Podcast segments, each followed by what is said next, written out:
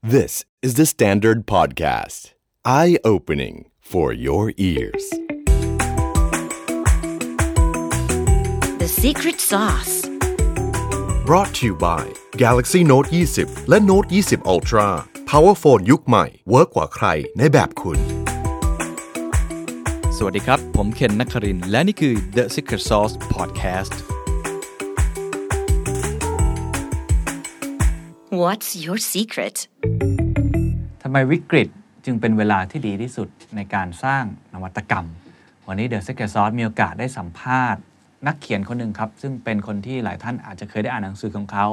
เขาก็คือคุณ Eric Ries ครับ คนเขียนหนังสือชื่อ The Lean Startup แล้วก็ The Startup Way ถือว่าเป็นหนังสือที่มีชื่อเสียงมากนะครับ เพราะว่าไม่ว่าจะคุณจะทำอยู่ในสตาร์ทอัพหรือว่าเป็นองค์กรขนาดใหญ่ ถ้าคุณต้องการสนใจวิธีการคิดแบบ lean เนี่ยนะครับคำว่า lean startup เนี่ยหลายคนยึดหนังสือเล่มนี้เป็นเหมือนหนึ่งในซอสในการอ้างอิง แน่นอนเขาไม่ใช่คนแรกที่คิดค้นคำนี้ แต่ว่าเป็นคนที่ amplify มันและขยายความทำให้มันเข้าใจง่าย แล้วก็ไปปรับใช้กับบริษัทต่างๆ ตลอดเกือบ 10 ปีครับตั้งแต่เล่มแรกที่เขาเขียนออกมา เขาก็ถูกเชิญให้ไปเป็นเหมือน consultant ในบริษัทดัง ๆ อยู่หลายบริษัทเลยครับทั่วโลกหลายท่านรู้จักหลายบริษัทกันเป็นอย่างดี เพราะฉะนั้นในวันนี้ถือว่าเป็นโอกาสอันดีนะครับจริงๆต้องขอบคุณ Rise Academy ที่เขาเชิญ คุณ Eric Ries เนี่ยมาเข้าวิดีโอคอนเฟอเรนซ์ในงานของเขาด้วย ก็ทำให้ผมมีโอกาสได้สัมภาษณ์ในวันนี้ เป็นการคุยกันประมาณ 20 กว่านาทีสั้นๆนะครับเพราะคิวแกค่อนข้างยุ่งนะฮะแต่ว่าก็ต้องบอกว่าคุยกันสนุกนะครับ แล้วคุณ Eric Ries เนี่ยเป็นคนที่ผมว่าแกพูดตรงดีฮะเวลาพูดอะไรแกตรงไปตรงมาดี ผมก็มีคำถามหลายๆคำถามที่ คิดว่าหลายท่านคงอยากจะถามเขาไม่ว่าจะเป็นว่าไอ้วิธีการใช้แบบสตาร์ทอัพเนี่ยทำไมมันถึงไม่เวิร์กในบริษัทขนาดใหญ่ แล้วจริง ๆ แล้วมันเวิร์กกับทุกบริษัทจริงหรือไม่ แล้วถ้าจะแนะนำผู้ประกอบการไทยเนี่ยจะทำอย่างไรพอปรากฏว่าแกก็ตอบตรงดีนะครับ เดี๋ยวผมค่อยๆ ไล่ไปทีละคำถามทีละคำตอบของเขา ต้องบอกก่อนว่าเนื่องจากเวลาเราคุยกันสั้นเนี่ยมันอาจจะไม่ได้เป็นการพูดคุยแบบที่เขาอธิบายทฤษฎีของเขาอย่างชัดเจน เพราะฉะนั้นเดี๋ยวทีมผมเองแล้วก็ตัวผมเองจะทำหน้าที่นั้นให้นะครับเราไปหาข้อมูลจากหนังสือทั้งสองเล่มมาให้ แล้วก็อะไรที่เป็นคำเฉพาะของเขาไม่ว่าจะ build measure learn คำนี้หลายคนน่าจะเคยได้ยินนะครับ หรือคำว่า MVP เนาะ minimum viable product อย่างเงี้ยมันคืออะไร แล้วมันสามารถเอามาปรับใช้ได้อย่างไร เดี๋ยวผมจะมีเชิงอัด ก็คือผมอธิบายเพิ่มให้ ไปที่คำถามแรกก่อน ผมก็ถามเขาก่อนนะครับว่าคุณเขียนหนังสือเล่มนี้มานานพอสมควร แต่ตอนนี้เหตุการณ์มันเปลี่ยนไปเยอะมากนะครับโควิด -19 เปลี่ยนไปหลายอย่างเลยเนี่ย คิดว่ามันมันยังใช้ได้อยู่ไหม ก็ถามตรงไปตรงมา เขาก็บอกว่า indeed เลยครับ คือแน่นอนนะฮะ ตั้งแต่ที่มันเกิดคริสิสในครั้งนี้ต้องบอกว่ายิ่งสำคัญมากขึ้นไปอีกนะครับ ไม่ว่าจะเขาเขาจะได้คุยกับ CEO หลายคน ไม่ว่าจะเป็น non profit ไม่ว่าจะเป็น private sector คุณแบรนด์เชสกี้ CEO ของ Airbnb อีกหลายคน เขาบอกยิ่งเวลาวิกฤตแบบนี้ยิ่งจำเป็น แล้วเขาก็เขียนถึงคำว่า need for resilience ก็คือตอนนี้ต้องการเรื่องแบบนี้มากที่สุดนะครับ ซึ่งนั่นก็คือมันเป็นหัวใจ core principle ของหนังสือของเขาด้วยนะครับเพราะว่าตอนนี้ก็เลยคิดว่าจำเป็นมาก โดยเฉพาะการมี long term philosophy คือมองระยะยาวมากขึ้น แล้วก็การใช้ build measure learn นะครับหรือว่าการใช้ feedback loop เดี๋ยวผมจะมาอธิบายต่อนะว่ามันคืออะไรนะครับแต่ว่าเนี่ยคือความสำคัญอย่างยิ่งในปัจจุบัน I actually have been recording a podcast called Out of the Crisis, where I've been interviewing people who are essential to um, the restoration of normalcy uh, in this pandemic. Um, and we've talked to you know government folks and private sector, nonprofit, virologists, epidemiologists, private sector leaders. Uh, you know Brian Chesky, the CEO of Airbnb, and and lots of others. And a recurring theme through all of those conversations is the need for resilience, for decisive action, for uh, being willing to change plans, but in a rigorous way. And the conversation is riddled with ideas from lean startup pivoting, having a long term philosophy, um, the build, measure, learn feedback loop. You'll see those trends over and over again. So I think the, the crisis has made these ideas more relevant than ever. And especially for people who wish they had made the investments in agility before when things were good. You have a lot of folks who are resolved to learn that lesson and not let this happen to them again. แล้วผมก็ถามเขาต่อครับว่า core principle ของหนังสือคำว่า lean startup ของเขาในความหมายของเขาจริง ๆ แล้วเนี่ย มันคืออะไร เขาตอบน่าสนใจครับ เขาบอกว่ามันคือการตระหนักรู้ครับ simple recognition ครับ ว่าเรานั้นไม่รู้ว่าอะไรจะเกิดขึ้นในอนาคต นี่คือ core principle ของหนังสือนะครับง่ายมากเลย ทุกอย่างหลังจากนี้มันไม่แน่นอนนะครับแล้วมันก็เพิ่มเรื่อยๆ คุณจะมี vision ขนาดไหน คุณจะมี goal ขนาดไหนมีความเชื่อสมมุติฐานแบบไหน แต่สุดท้ายแล้วมันอาจจะไม่เวิร์กก็ได้ในอนาคต นี่คือ core principle ของเขาเพราะฉะนั้นคุณต้องคิดเสมอว่า assumption ที่คุณจะวางไว้เนี่ยมันอาจจะไม่เวิร์กคุณเลยต้องพยายามทำการทดลอง แล้วก็ build measure learn ตลอดเวลา รวมทั้งใช้คำว่าจะต้องมีการทดลองสิ่งที่เรียกว่า minimum viable product ขึ้นมาตลอดเวลาเลย MVP แล้วแล้วก็ดูว่าสิ่งที่เราทำมานั้นจำเป็นจะต้องเปลี่ยนแปลงไหมเขาเรียกว่า pivot or persevere คือจะเปลี่ยนไหมหรือจะทำเหมือนเดิม เปลี่ยน new strategy ไหม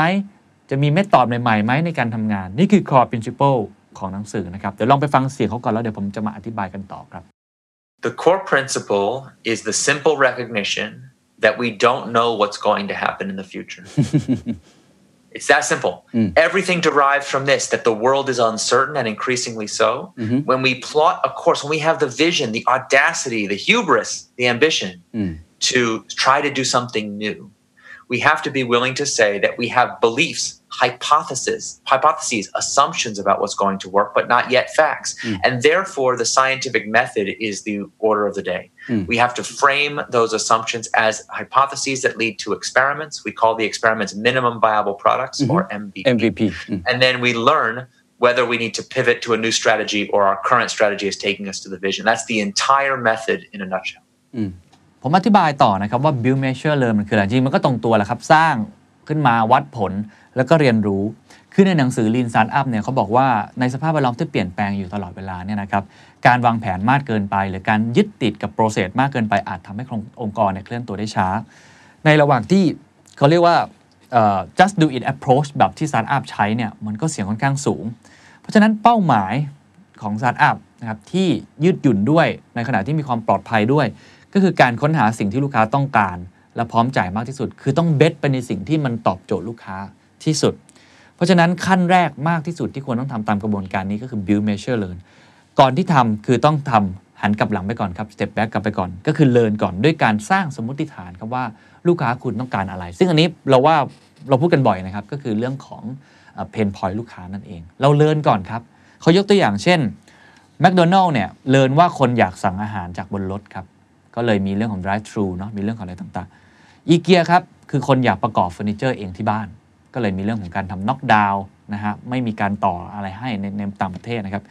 ส่วน Spotify คือคนอยากจ่ายเงินรายเดือนเพื่อฟังเพลงได้ไม่จำกัด อันนี้คือการตั้งสมมุติฐานขึ้นมาก่อนเลินพอ learn เสร็จปุ๊บคุณสร้าง product ขึ้นมา build ขึ้นมา แล้วลองโยนลงไปในตลาดเวิร์กไม่เวิร์กไม่รู้แล้ววัดผลเอา measure เอา อันนี้คือกระบวนการที่มันไม่เหมือนกระบวนการแบบ waterfall ครับที่ไหลเป็นน้ำตกน้ำตกลงมาแบบแต่ก่อน ซึ่งแต่ก่อนเราวางแผนกันเป็นปีนะครับก็จะออก product หนึ่ง แต่ปรากฏว่าโลกเปลี่ยนไปแล้ว มันก็ไม่ทันการฉะนั้นนี่คือนี่คือหัวใจของคำว่า build measure learn ซึ่งผมว่ามันเวิร์กมากในยุคปัจจุบันโดยเฉพาะในช่วงโควิด -19 ที่มันเกิดเหตุการณ์ไม่แน่นอนหลายอย่าง เราไม่รู้เลยว่าอะไรจะเกิดขึ้น new normal คืออะไรเราก็ไม่รู้ สิ่งที่เราทำได้คือทดลองทำไปเลยครับ คุณเปิดร้านอาหารอยู่คุณลองทำออนไลน์เลย delivery ไปเลยนะครับคุณทำ product อย่างอื่นอยู่แล้วช่วงนี้มันขายไม่ได้คุณเปลี่ยน product ใหม่ทันที แล้วก็เรียนรู้กันไปนะครับอันนี้คืออันที่หนึ่งคือ build measure เลยอันที่สองครับคือเรื่องของ MVP คำนี้ในเชิงคนที่ทำซอฟต์แวร์เนี่ยจะรู้จักกันเป็นอย่างดีอยู่แล้ว แต่คนที่อยู่นอกวงการอาจจะไม่ค่อยคุ้นเคยนะครับหัวใจของมันคือเขาบอกว่าทุกอย่างมันคือการทดลองที่ยิ่งใหญ่ครับ ให้สังเกตอย่าถามลูกค้า เพราะส่วนใหญ่ลูกค้าไม่รู้ว่าตัวเองต้องการอะไรอย่างถ้าเคยจำกันได้เรื่องเล่าอย่างคนที่สร้างรถฟอร์ดนะครับบอกว่าคุณอย่าไปถามเลยว่าคนอยากได้รถอะไร เพราะคนในยุคนั้นก็จะตอบแค่ว่าอยากได้รถม้าที่เร็วขึ้น 10 เท่า เขาจะไม่ตอบหรอกว่าเขาอยากได้รถยนต์นะฮะคือเขามีปัญหาแต่เขาไม่ได้มี solution หน้าที่เราคือสร้าง solutionทีนี้เขาบอกว่าการจะหาจะเจอแบบนั้นแล้วลองทำแบบวางแผนยาวๆ จะสร้างรถยนต์ทีเดียวเลยเนี่ยยุคนี้มันช้าเกินไปแล้วมันยากเกินไป ก็เลยมีแนวคิดเรื่อง MVP ขึ้นมา MVP ย่อมาจาก Minimum Viable Product นะครับมีคนคนหนึ่งที่ผมเคยทำงานด้วย ตอนนั้นเราทำแอปพลิเคชันร่วมกันเขาอธิบายได้ดีมาก แล้วผมว่าจะเป็นการตอบโจทย์ทุกท่านได้ง่ายมากคำว่า AP MVP คืออย่างนี้ครับ สมมุติว่าคุณจะออก Product สักชิ้นหนึ่งนะครับ ผมยกตัวอย่างเช่นรองเท้าแตะ นะครับสมมติคุณจะทำรองเท้าแตะขึ้นมาสักคู่หนึ่งถ้าเป็นแบบต่ก่อน คุณจะใช้วิธีการคือไปทำรีเสิร์ชกับลูกค้านะครับกลับมาดีไซน์สินค้า ส่งไปแผนกวิจัย แผนกทำการตลาด แผนกต่างๆ นานากว่าจะขึ้นมาเป็นรองเท้าที่สมบูรณ์แบบเป็นรองเท้าแตะออกมาที่ใส่ได้จริงเลยสวยงามเลยออกขาย วิธีการกระบวนการทั้งหมดเนี้ยใช้เวลาประมาณเร็วที่สุดเลยสมมติ 6 เดือนถึง 1 ปี แล้วคุณก็ launch product นี้ออกไป นี่คือวิธีการแบบเดิม วิธีการแบบนี้อาจจะเวิร์กแต่ในยุคปัจจุบันที่ผู้บริโภคเปลี่ยนแปลงเลยออกมาแล้ว คนรู้สึกว่าไม่ตอบโจทย์ความต้องการของเขาแล้ว คุณจะปรับมันใช้เวลานานมาก แล้วคุณก็ลงทุนลงแรงไปเยอะมาก เขาเลยมีวิธีคิดนี้คือ minimum viable product ซึ่งเขาเปรียบเทียบง่ายๆ กับทฤษฎี lean manufacturing ของญี่ปุ่นครับ ที่กล่าวว่าอะไรก็ตามที่ไม่ได้สร้างคุณค่าให้กับลูกค้าคือขยะ แต่ในมุมมองของ lean startup คืออะไรก็ตามที่ไม่ได้นำมาสู่การเรียนรู้ที่ตรวจสอบได้ คือขยะ พูดง่ายคือเขาทดลองมุ่งเน้นไปที่แกนหลักของสินค้าก็คือมินิมัมนะนะฮะไม่ควรเจรนายให้มันดูดีเกินที่จะพิสูจน์หรือตีกับสมุนทิฐานที่เราตั้ง หากคุณอายที่จะปล่อยสินค้าตัวนี้ไปให้กับผู้บริโภคทดลองใช้ คุณได้เดินมาถูกทางแล้วอะย้อนกลับมาเรื่องรองเท้าแตะคุณอาจจะทำเป็นรองเท้าเรียบๆมาก่อนเลย ยังใส่ไม่ค่อยได้จริงทำเป็นแค่ที่คีบง่าย ๆ ก่อนเลย รูปร่างอาจจะดูน่าเกลียดมากเลย แต่ฟังก์ชันคุณมีฟังก์ชันบางอย่างเช่นส้นคุณลองทดลองทำให้มันหนาขึ้นเพราะกรุงเทพน้ำท่วมบ่อยอะสมมติยกตัวอย่างง่ายๆ แล้วคุณก็โยนไปเลยครับในท้องตลาด ให้คนทดลองใช้อาจจะไม่เยอะ เช่น ทดลองในบริษัทคุณก่อนสักร้อยคน หรือคู่ค้าของคุณบอกอะคุณลองใช้ดูก่อนสิใช้ได้ไหมปรากฏคนใส่บอกโอ้โหมันดูไม่เหมือนรองเท้าเลย แต่เฮ้ยอาจจะเวิร์กบางจุด เสร็จแล้วคุณเอานั้นแหละครับมา learn ครับแล้ว build ใหม่แล้ว measure ใหม่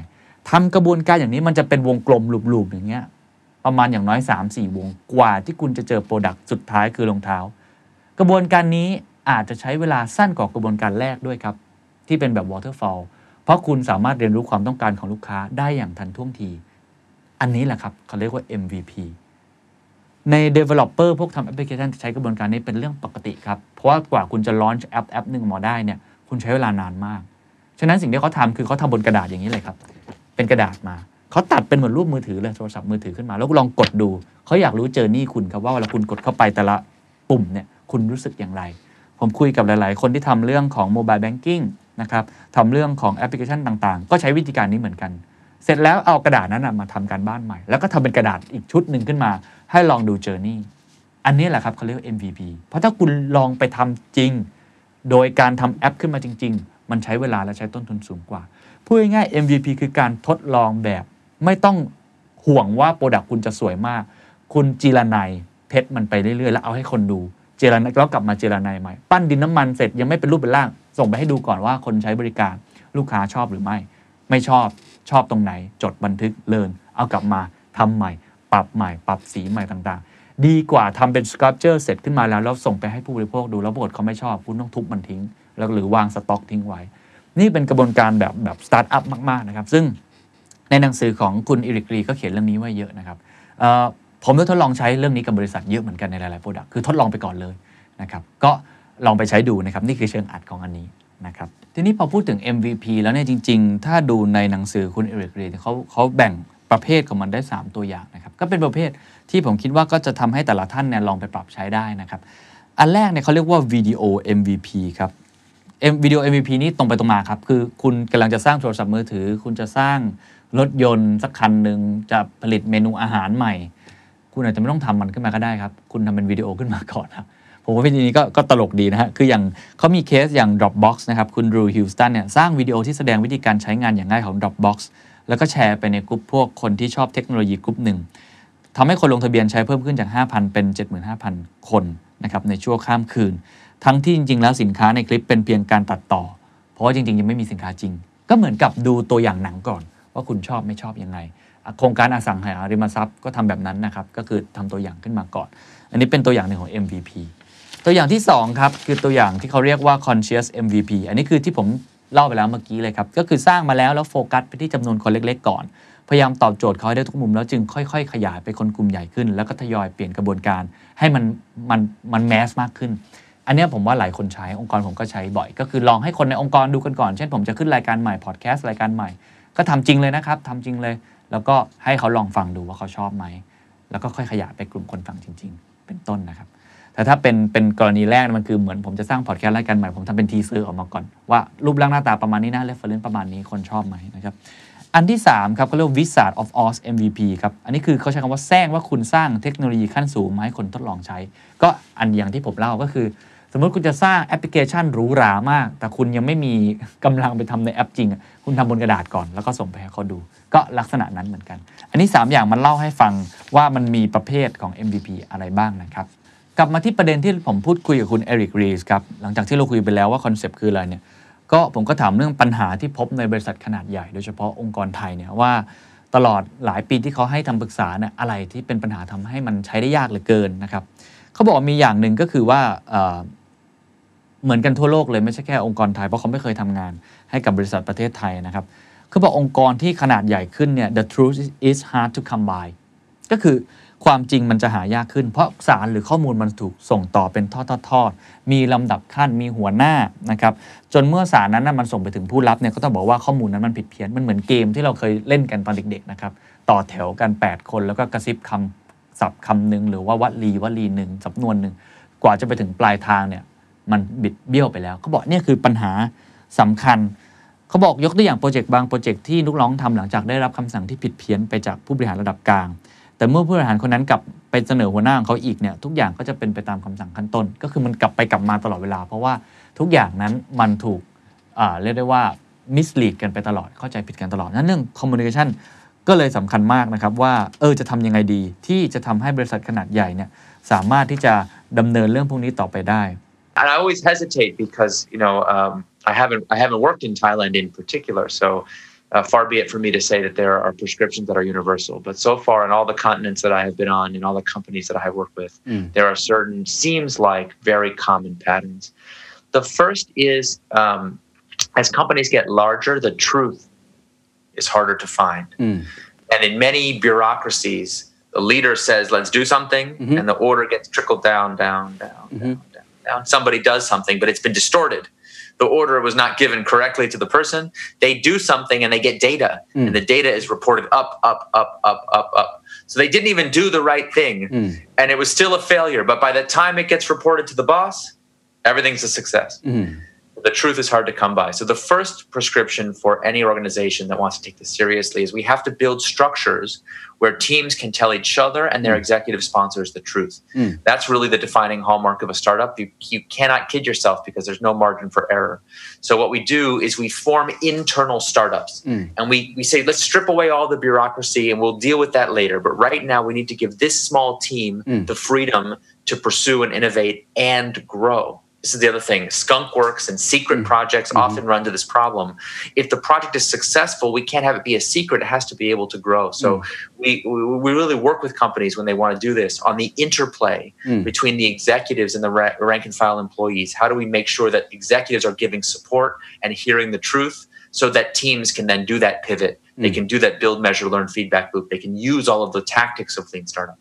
เพราะฉะนั้นวิธีแก้ปัญหาของคุณเอริกรีสก็บอกว่าแทนที่จะทำแบบเดิม ซึ่งองค์กรขนาดใหญ่มันทำได้ยากนะครับมันมีขั้นตอนเยอะ เขาบอกให้เซตทีมเล็ก ๆ ขึ้นมานะครับสำคัญหัวใจก็คือทำให้ทีมนี้มันสามารถสื่อสารกันได้ อย่างตรงตามความเป็นจริง แล้วก็ผู้บริหารหรือหัวหน้าทีมเล็กๆเนี่ยสามารถที่จะ connect กับผู้บริหารระดับสูงได้แบบตรงไปตรงมาตามความเป็นจริงเลย เขาใช้คำว่า autonomous dedicated cross functional team ก็คือเป็นพนักงานขนาดเล็ก ทีมขนาดเล็ก ที่ต่างคนต่างมี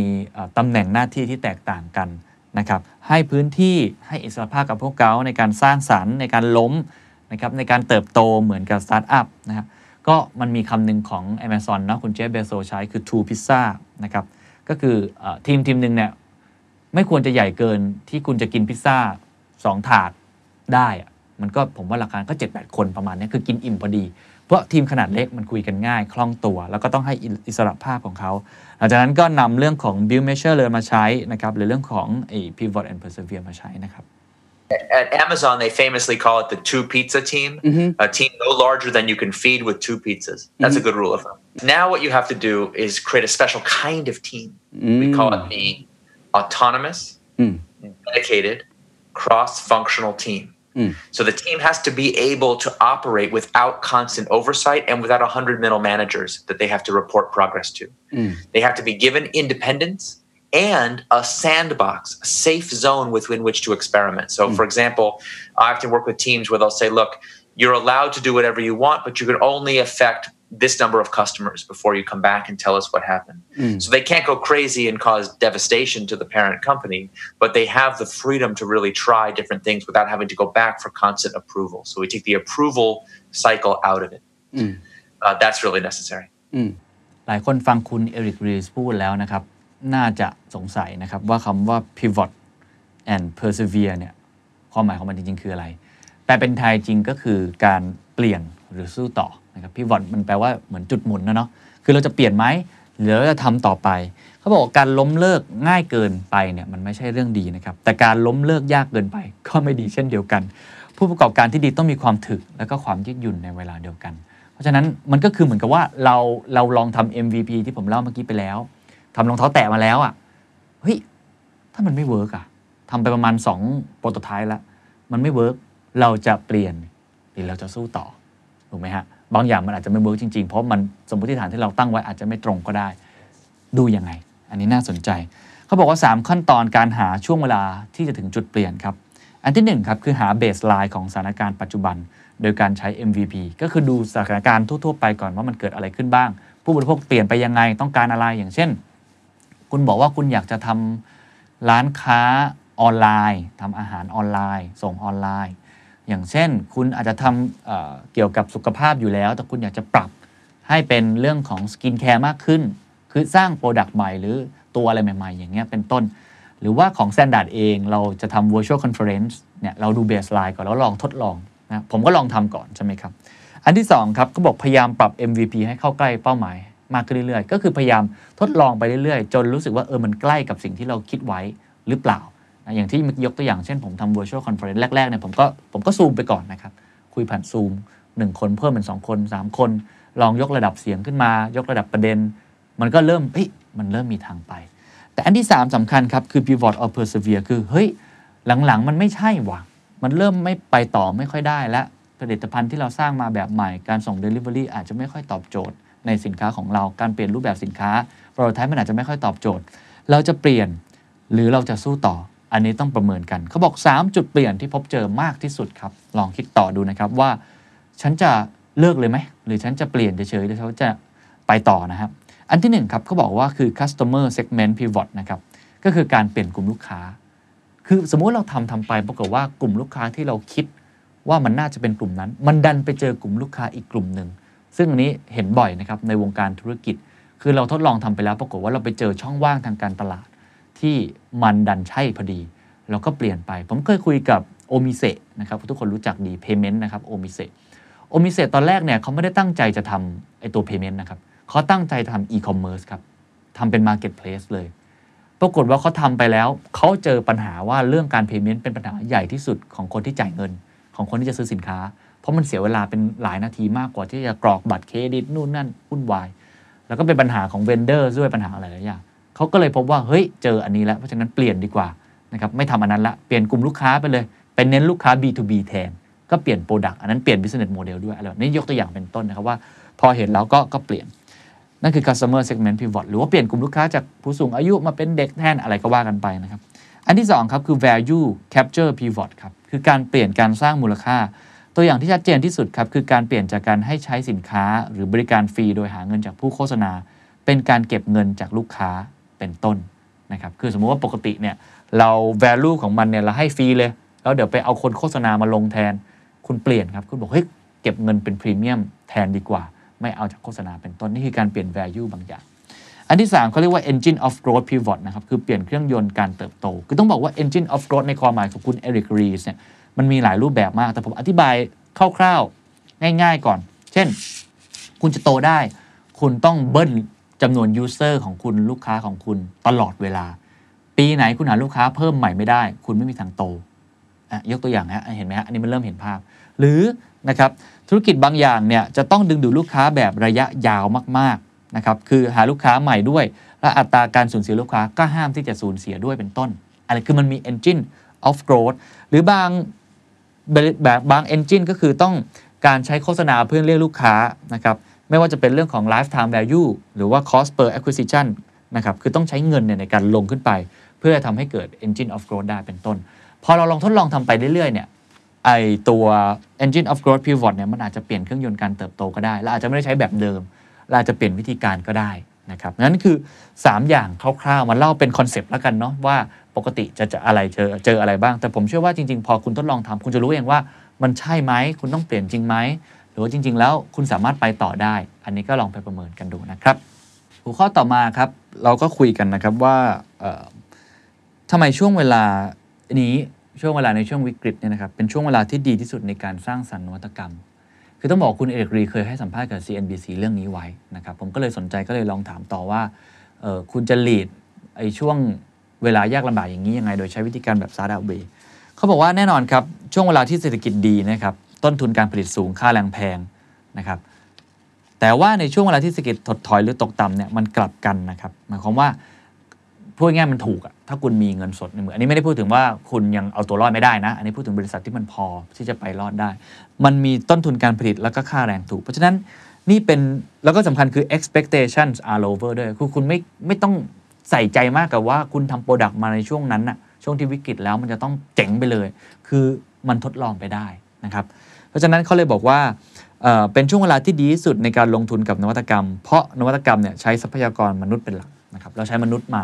หรือถ้าคนที่มีโอกาสเนี่ยก็จะเห็นว่าช่วงนี้เป็นเวลาที่ของค่อนข้างถูกนะครับแล้วก็ดอกเบี้ยค่อนข้างต่ำเนาะฉะนั้นสามารถลงทุนอะไรได้ค่อนข้างเยอะ แล้วก็นอกเหนือจากนั้นคือการเสิร์ช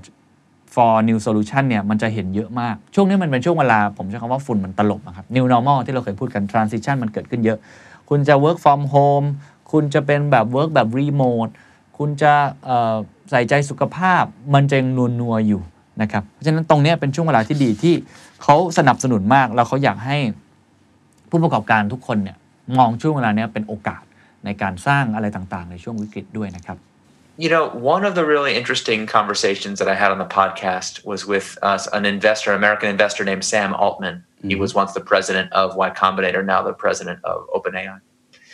And he said something to me. He said that in the good times, during a boom, mm. everything gets more expensive labor, materials, all the input factors of production get more expensive, but uh, cost of capital goes down. Mm. And in a recession or a depression, we see the reverse everything gets less expensive, but cost of capital goes up. So, given that that is the reality, a crisis is actually an excellent time for innovation. Mm. This is the time when the input factors are going to get cheaper. Sadly, people are out of work. We have mass unemployment in many countries now.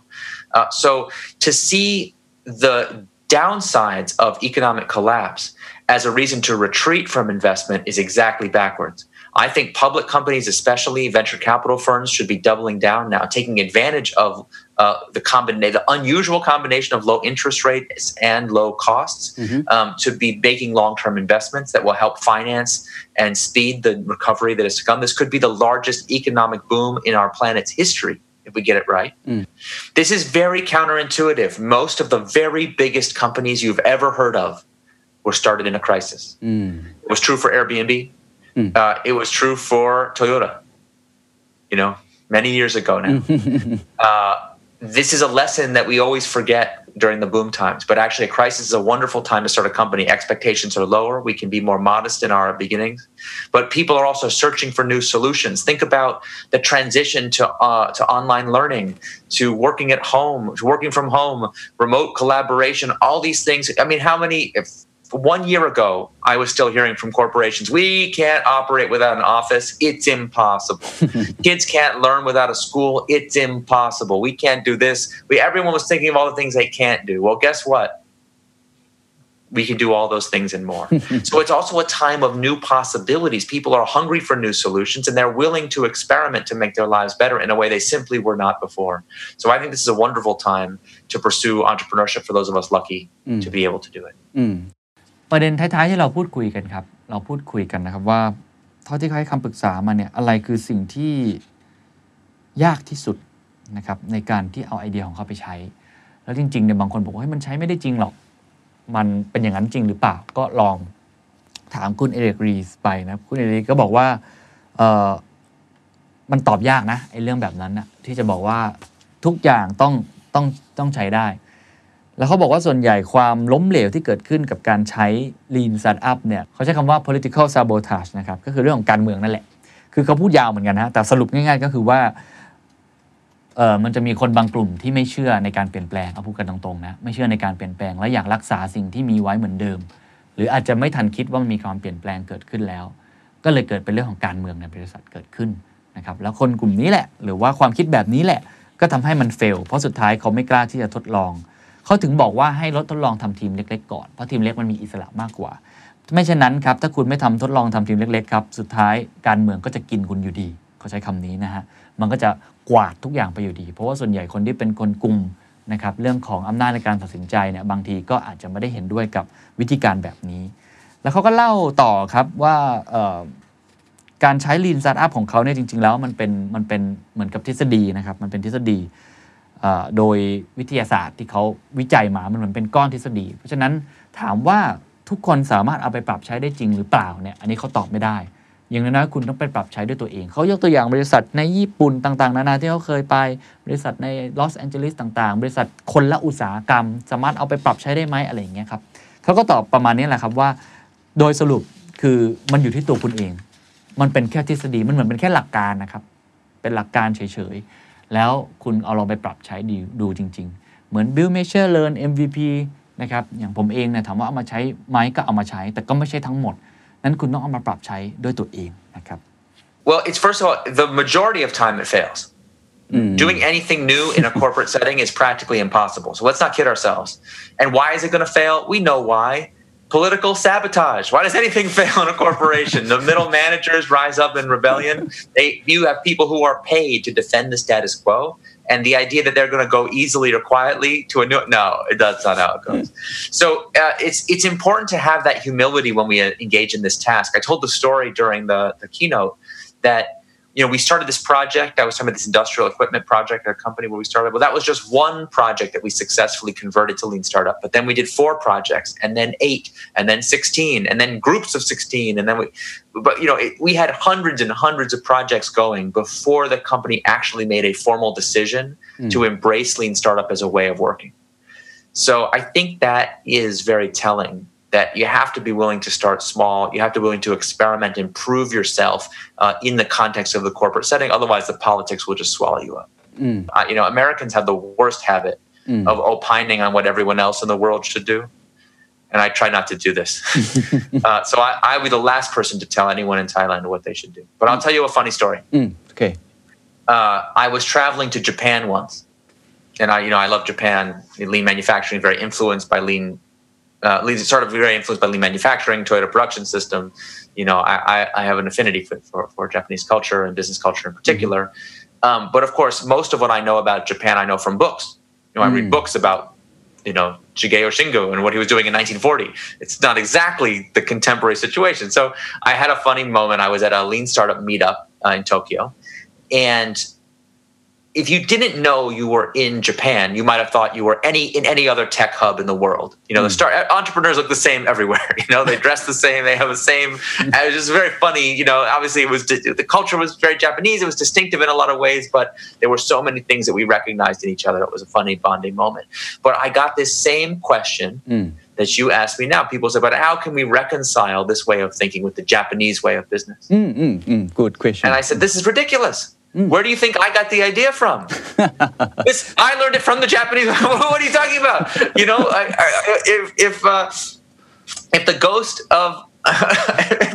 the ghost of, of one of these legends, who you know, if Taichi Ono was here right now, he would he would smack you in the face the Japanese way of business. So I think this is an excuse. I hear it everywhere I go in the world. I hmm. if, I- listen when I travel in America from San Francisco to Los Angeles, people use the same excuse. Hmm. Well, what about eh, sure maybe that works in San Francisco, but how will I know it work in Los Angeles? I mean.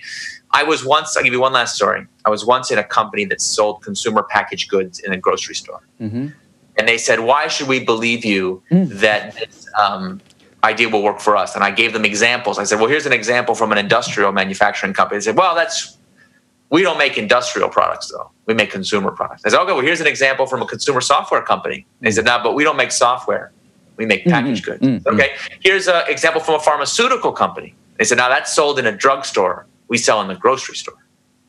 I said, All right. I'm racking my brain and say, here's an example from a grocery store that sells fresh goods.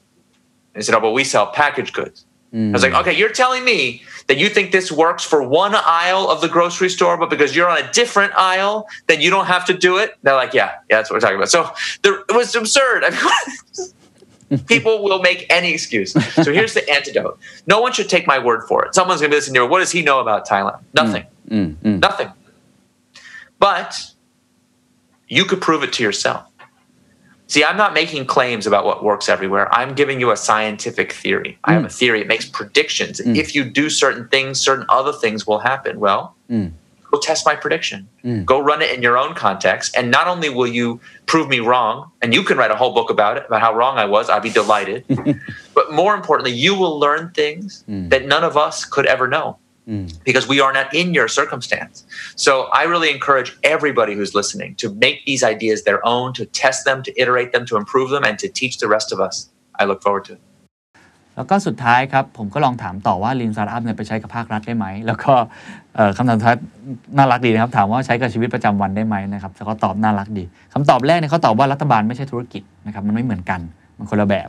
ไม่สามารถ copy paste ได้ แต่ว่าหัวใจอย่างหนึ่งที่มันคล้ายกันก็คือภาครัฐเนี่ยถามว่าลูกค้าที่ตอบโจทย์คือใครก็คือประชาชนครับ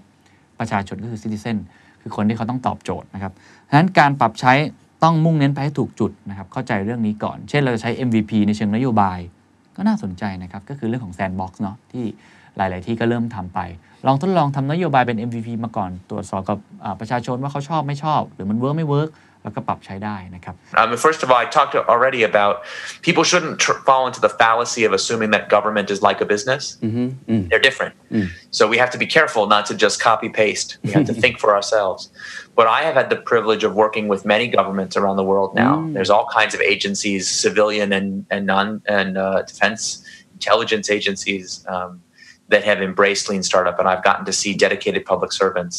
uh, do this. And and it's all the same issues we talked about: fidelity to the truth, you know, service to the customer. Right when when you're a when you work in an agency in a in a public context, your customer is also the, your your fellow citizen. So the sense of, of sacred obligation that you have, uh, it drives a lot of visionary behavior. And yet, many governments descend into bureaucracy, and the bureaucracy is unable to fulfill its mandate to serve, and thus leads to social unrest and all kinds of bad things. So yes, uh, I think very much in a civic context, this this makes sense too. โอเค ส่วนเรื่องสุดท้ายเนี่ยพอถามเขาว่าเอ้ยคุณได้เอามาใช้ในชีวิตประจำวันไหม เขาตอบว่าเอิ่มมันมีคนถามเยอะนะครับ เรื่องนี้ แต่ว่าเขาคิดว่าไม่ควรนะ เขาบอกว่าไม่ควรทำ lean dating ครับ lean parenting เนี่ยไม่มีจริงนะครับ มันถูกจำกัดนะครับ แล้วก็ควรจะถูกจำกัดอยู่เพียงแค่ภาคธุรกิจแล้วก็การ บริหารเท่านั้นนะครับ เพราะว่าชีวิตความสัมพันธ์แล้วก็ครอบครัวเป็นคนละอย่างนั้นก็อย่าเอาวิธีการเรื่องของ lean เนี่ยไปใช้ในเรื่องของครอบครัวอะไรแบบนั้นนะครับ ลองไปฟังดูครับ You know, people always ask me, "Is there, is there? Can you give me advice for lean dating, lean parenting, lean this?" No, no, no, no, no. This, this should be limited to business. I know people who run their home like a business, and I don't go into that. So, uh, uh, the the personal the this is not a replacement for the hmm. personal and spiritual quest for compassion and love and, and tolerance and enlightenment. Uh, this is uh, this is this is for the domain of reason and science, and we should apply that, of course, to business, of course, to our civic affairs. But uh, I think the family, our families, is a different place. Okay, thank you for your time. Thank you. Uh, thank you so much. It's thank really so it's an honor. Yeah, take care. All right, thank take you. Care. And that's the secret sauce. ถ้าคุณชื่นชอบ The Secret Sauce episode นี้นะครับ ก็ฝากแชร์ให้กับเพื่อนๆ คุณต่อด้วยนะครับ และคุณยังสามารถติดตาม The Secret Sauce ได้ใน Spotify, SoundCloud, Apple Podcast, Podbean, j o o x YouTube และ Podcast Player ที่คุณใช้อยู่นะครับ และอย่าลืมติดตาม Facebook Fanpage The Secret Sauce เข้ามาติชมเข้ามาพูดคุยกับผมได้เลยนะครับ